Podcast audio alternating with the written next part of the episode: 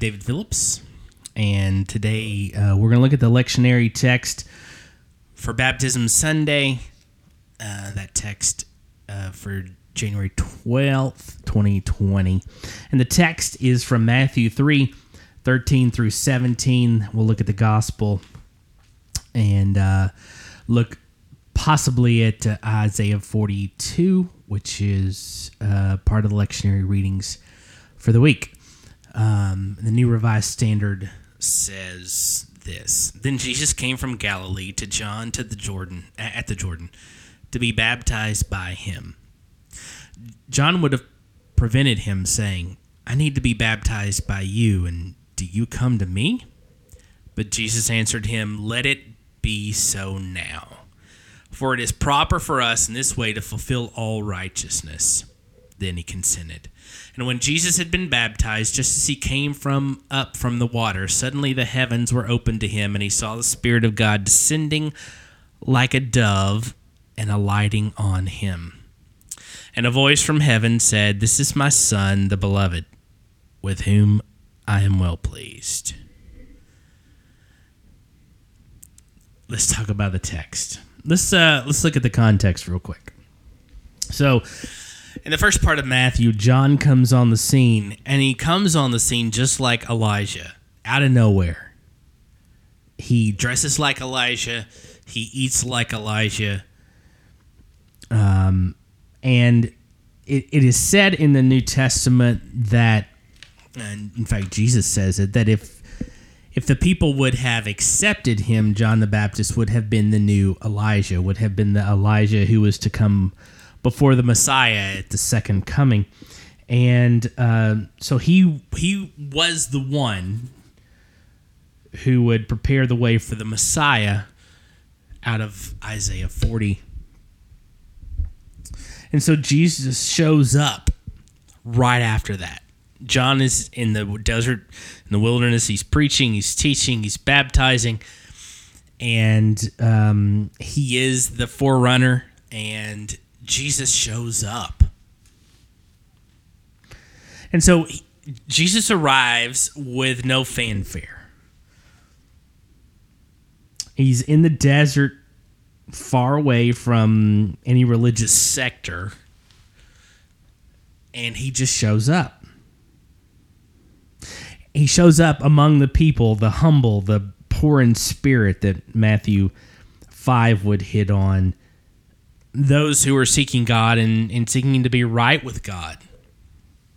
And that's where he shows up. He shows up among the people, not among the religious, not at the temple, not with fanfare. This is God incarnate, and yet you would never know it.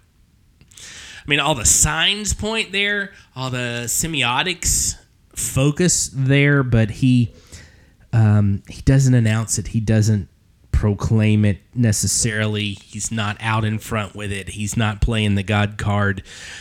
He's not letting the world know that, hey, I'm the Son of God, I'm the Messiah. He's not going around talking like that. He's playing the part that was prophesied in Isaiah. And so he comes to John and he says to him, I need to be baptized by you. I need to be baptized. And John resists. Why?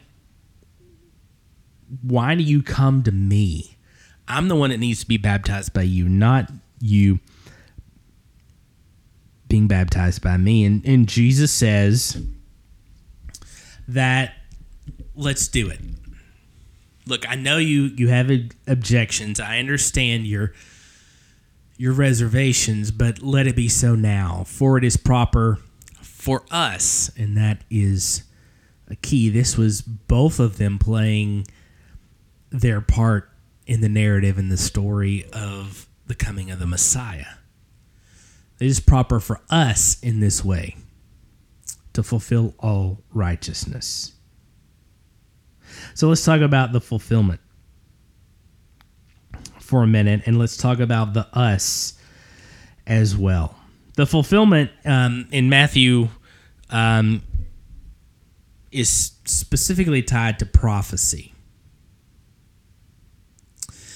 And it is tied um, to uh, in in in Matthew to in in a couple of ways, but specifically um, in this way, it's tied to um, Isaiah 53, and let's get there in the text. Isaiah 53 verse 11, and I'm going to read from the New Living Translation in this particular case.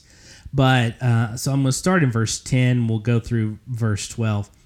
But it was the Lord's good plan to crush him and cause grief, cause him grief. Yet when his life is made an offering for sin, he will have many descendants. He will enjoy a long life, and the Lord's good plan will prosper in his hands. When he sees all that is accomplished by his anguish, he will be satisfied.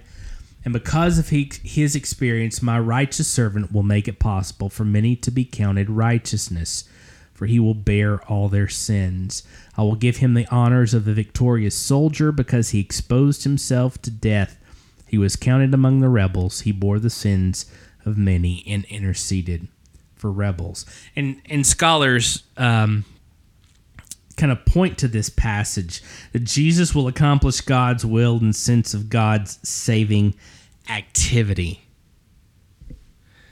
And they point back to this passage as as evidence of that in the um, in the need for uh, for him to be baptized is part of that need um, part of the the bearing of the burdens it's it's very symbolic here where Jesus is bearing the burdens, the sins um, of of the people. This is not him being required to be baptized in order to demonstrate righteousness. This is him being baptized um, in the fulfillment of Scripture, and this provides.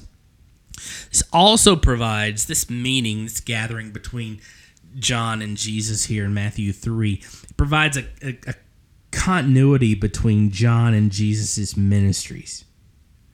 And that's why the us is important. So here Jesus identifies with John and his role. So he is he is affirming John in his role as the one who would come before him. He identifies with his people in their need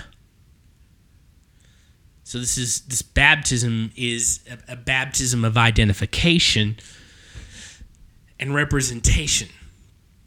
So he is identifying that uh, with the people that um, he came to save. And he is identifying with that sinful humanity that he came to save. So he is, again, he's not playing this God card. He's representing or being rep- or he is he is a representative of the people that he came to save. And so then we have this post baptism experience um, that Matthew talks about. You know, John consented to baptizing Jesus, and then and then in verse 16, when Jesus had been baptized, just as he came up from the water, suddenly the heavens were opened to him, and he saw the Spirit of God descending like a dove and alighting on him. So let's talk about that for a minute. After his baptism, heaven was opened up. Uh, that that phrase is in a passive tense, meaning that someone opened the heavens, and this is an example of what scholars call the divine passive. In that Jesus was, um, that God did this, that in essence, God opened this area of communication between heaven and earth. They merged. They they were um, together at this point in time. I love the way that that Mark um, kind of explores this. He said the heavens were ripped open, and it and it and uh, and it ties at the end of Mark to the ripping of the veil in the temple Jesus crucified. That the heavens were ripped, and God, heaven and earth were in at that point. Um, in the same space. And then, so God opened heaven. He gave us this direct communication once again. Just like the prophets had, um, just like uh, the psalmist had, just like some of the other kings had, and like Moses had.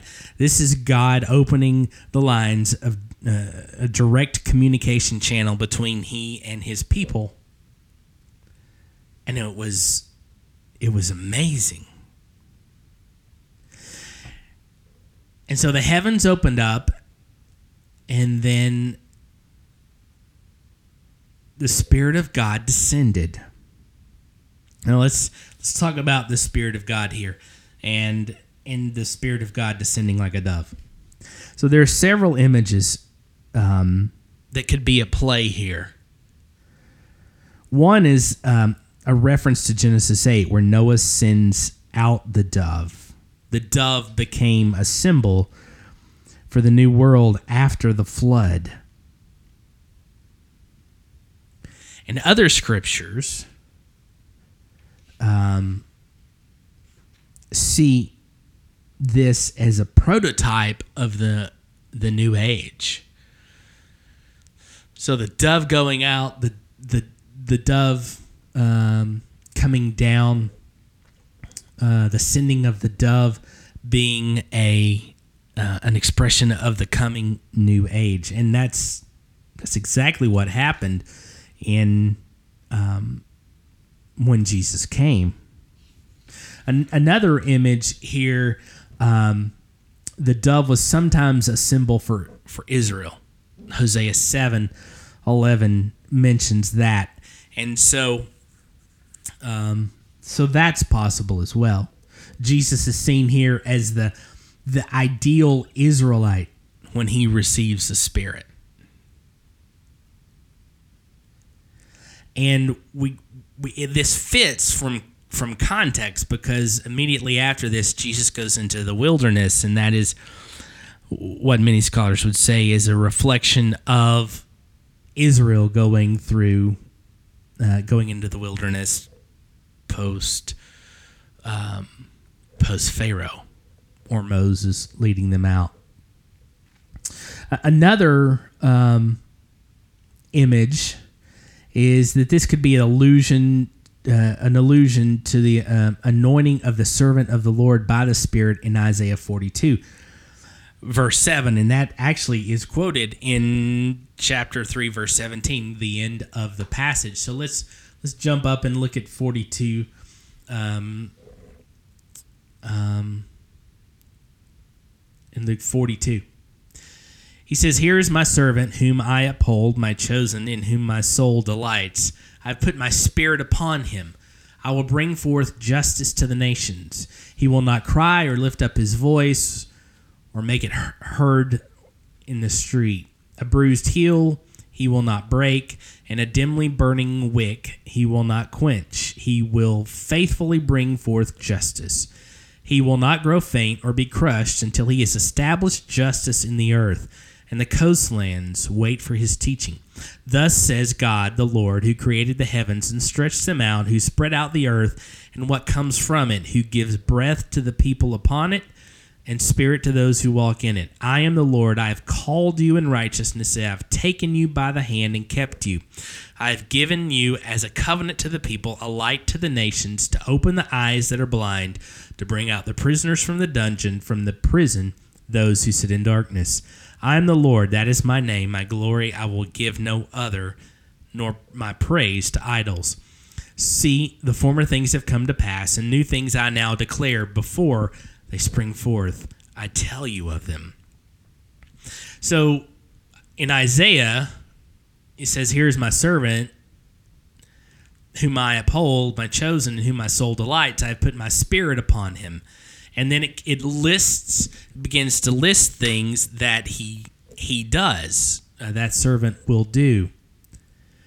Um, and so this could also be that that illusion. Again, the next verse quotes that.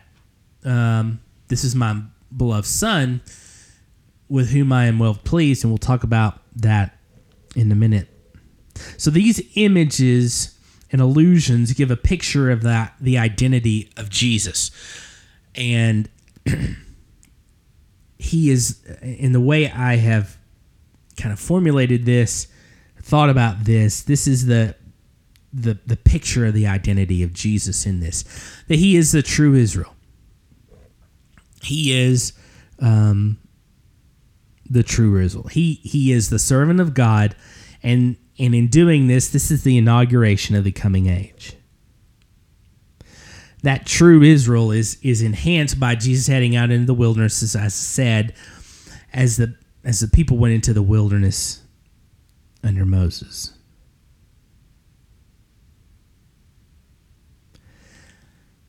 And in doing this, we have this pronouncement of God that comes upon us. The direct voice of God, that God is resuming direct communication with his people. And then we have the nature and identity of Jesus is pronounced by two quotes from the Old Testament. Um, there are allusions to both of these Psalm 2 7, and then again in, Psalm, in Isaiah 42. So Jesus is the divine son and the suffering servant. He is the unique son. And the Father formally inaugurates Jesus into public ministry. That's, in essence, what this text is about. And so, as I thought about how I would preach this, as I thought about how I would, would kind of identify this, I, I um, my first uh, thought was Jesus' coming out party, in which um, he goes from Joseph's son to the Holy One of Israel. But how I would preach this um, is to is to ask people to take a fresh look at Jesus, to look at Jesus again in light of this text. Um, he is the true Israel, the second Adam. He was the one that we were designed to be. And because he w- was the true Israel, the one who would um, he would have that direct communication with God, to be intimate with God, to be a sinless um, a sinless human before God, walk and talk in the garden. That's exactly what Jesus was. And he is our exemplar. He is the one whose life we are to be formed into. The second kind of characteristic or fresh look at Jesus would be he is a suffering servant. He took on your sins and my sins. He paid a price, his life, to bear the weight and pain of our sin so that we wouldn't have to. And then he asks us to throw that suffering and brokenness that exists now in our lives and in this world onto his shoulders because he knows we can't carry it. We weren't designed to carry that. He was, but we were not. So not as only is he the suffering servant who came to to heal the brokenness and heal the sin issue and deal with it, but even as we continue to reside in this broken world, as we await our future home, as we are pilgrims on our way home, he says throw that brokenness and throw your burden and throw your pain on me. Philippians 4 Be anxious for nothing. Be anxious for nothing. But in prayer, with thanksgiving, supplication, make your requests known to God. And then let the peace that passes all understanding guard your heart. Throw throw your hurt and throw your pain and throw your frustrations onto the one who was designed to bear it. Make your requests known to God. Change and let the anxiety and the pain and the frustration turn to peace. Let God handle it, not you.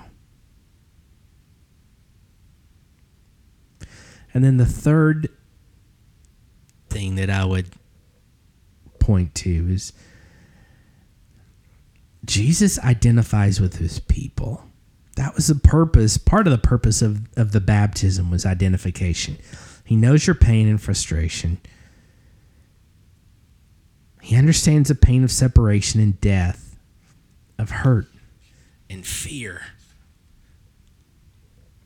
And he comes among us. He doesn't stay away. Our God is not a God who stays away, He's a God who comes to us. He's a God that lives among us, that resides in us. He is not in a holy temple that we have to attend. He is not in a city that we have to go to. He is among us and with us. And He knows your pain and He knows your suffering and He knows your frustrations and He knows your fears. And that's why He wants us to cast the burdens onto Him.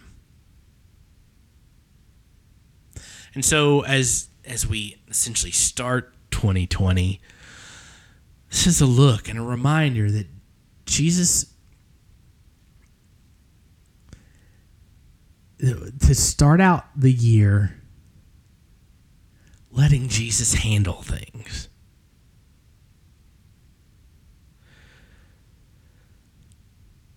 Now look at Jesus again. and see him as the one who we are to to follow and model our lives after and let God form us into. And if we take off those burdens and we take off that frustration, we take off that fear, like we shed layers of clothing and put on Christ maybe this year can be the year of victory. And the year where our lives are continued to be transformed by the power of the Spirit. And as we celebrate the baptism, we celebrate Jesus' identifi- identification with us, God's identification of Jesus with him, Jesus' identification of John and his role. And as we are baptized, our identification into the life, the, the life, death, and resurrection of the one who would save us. May God be blessed, and may you be blessed as well. Have a great week.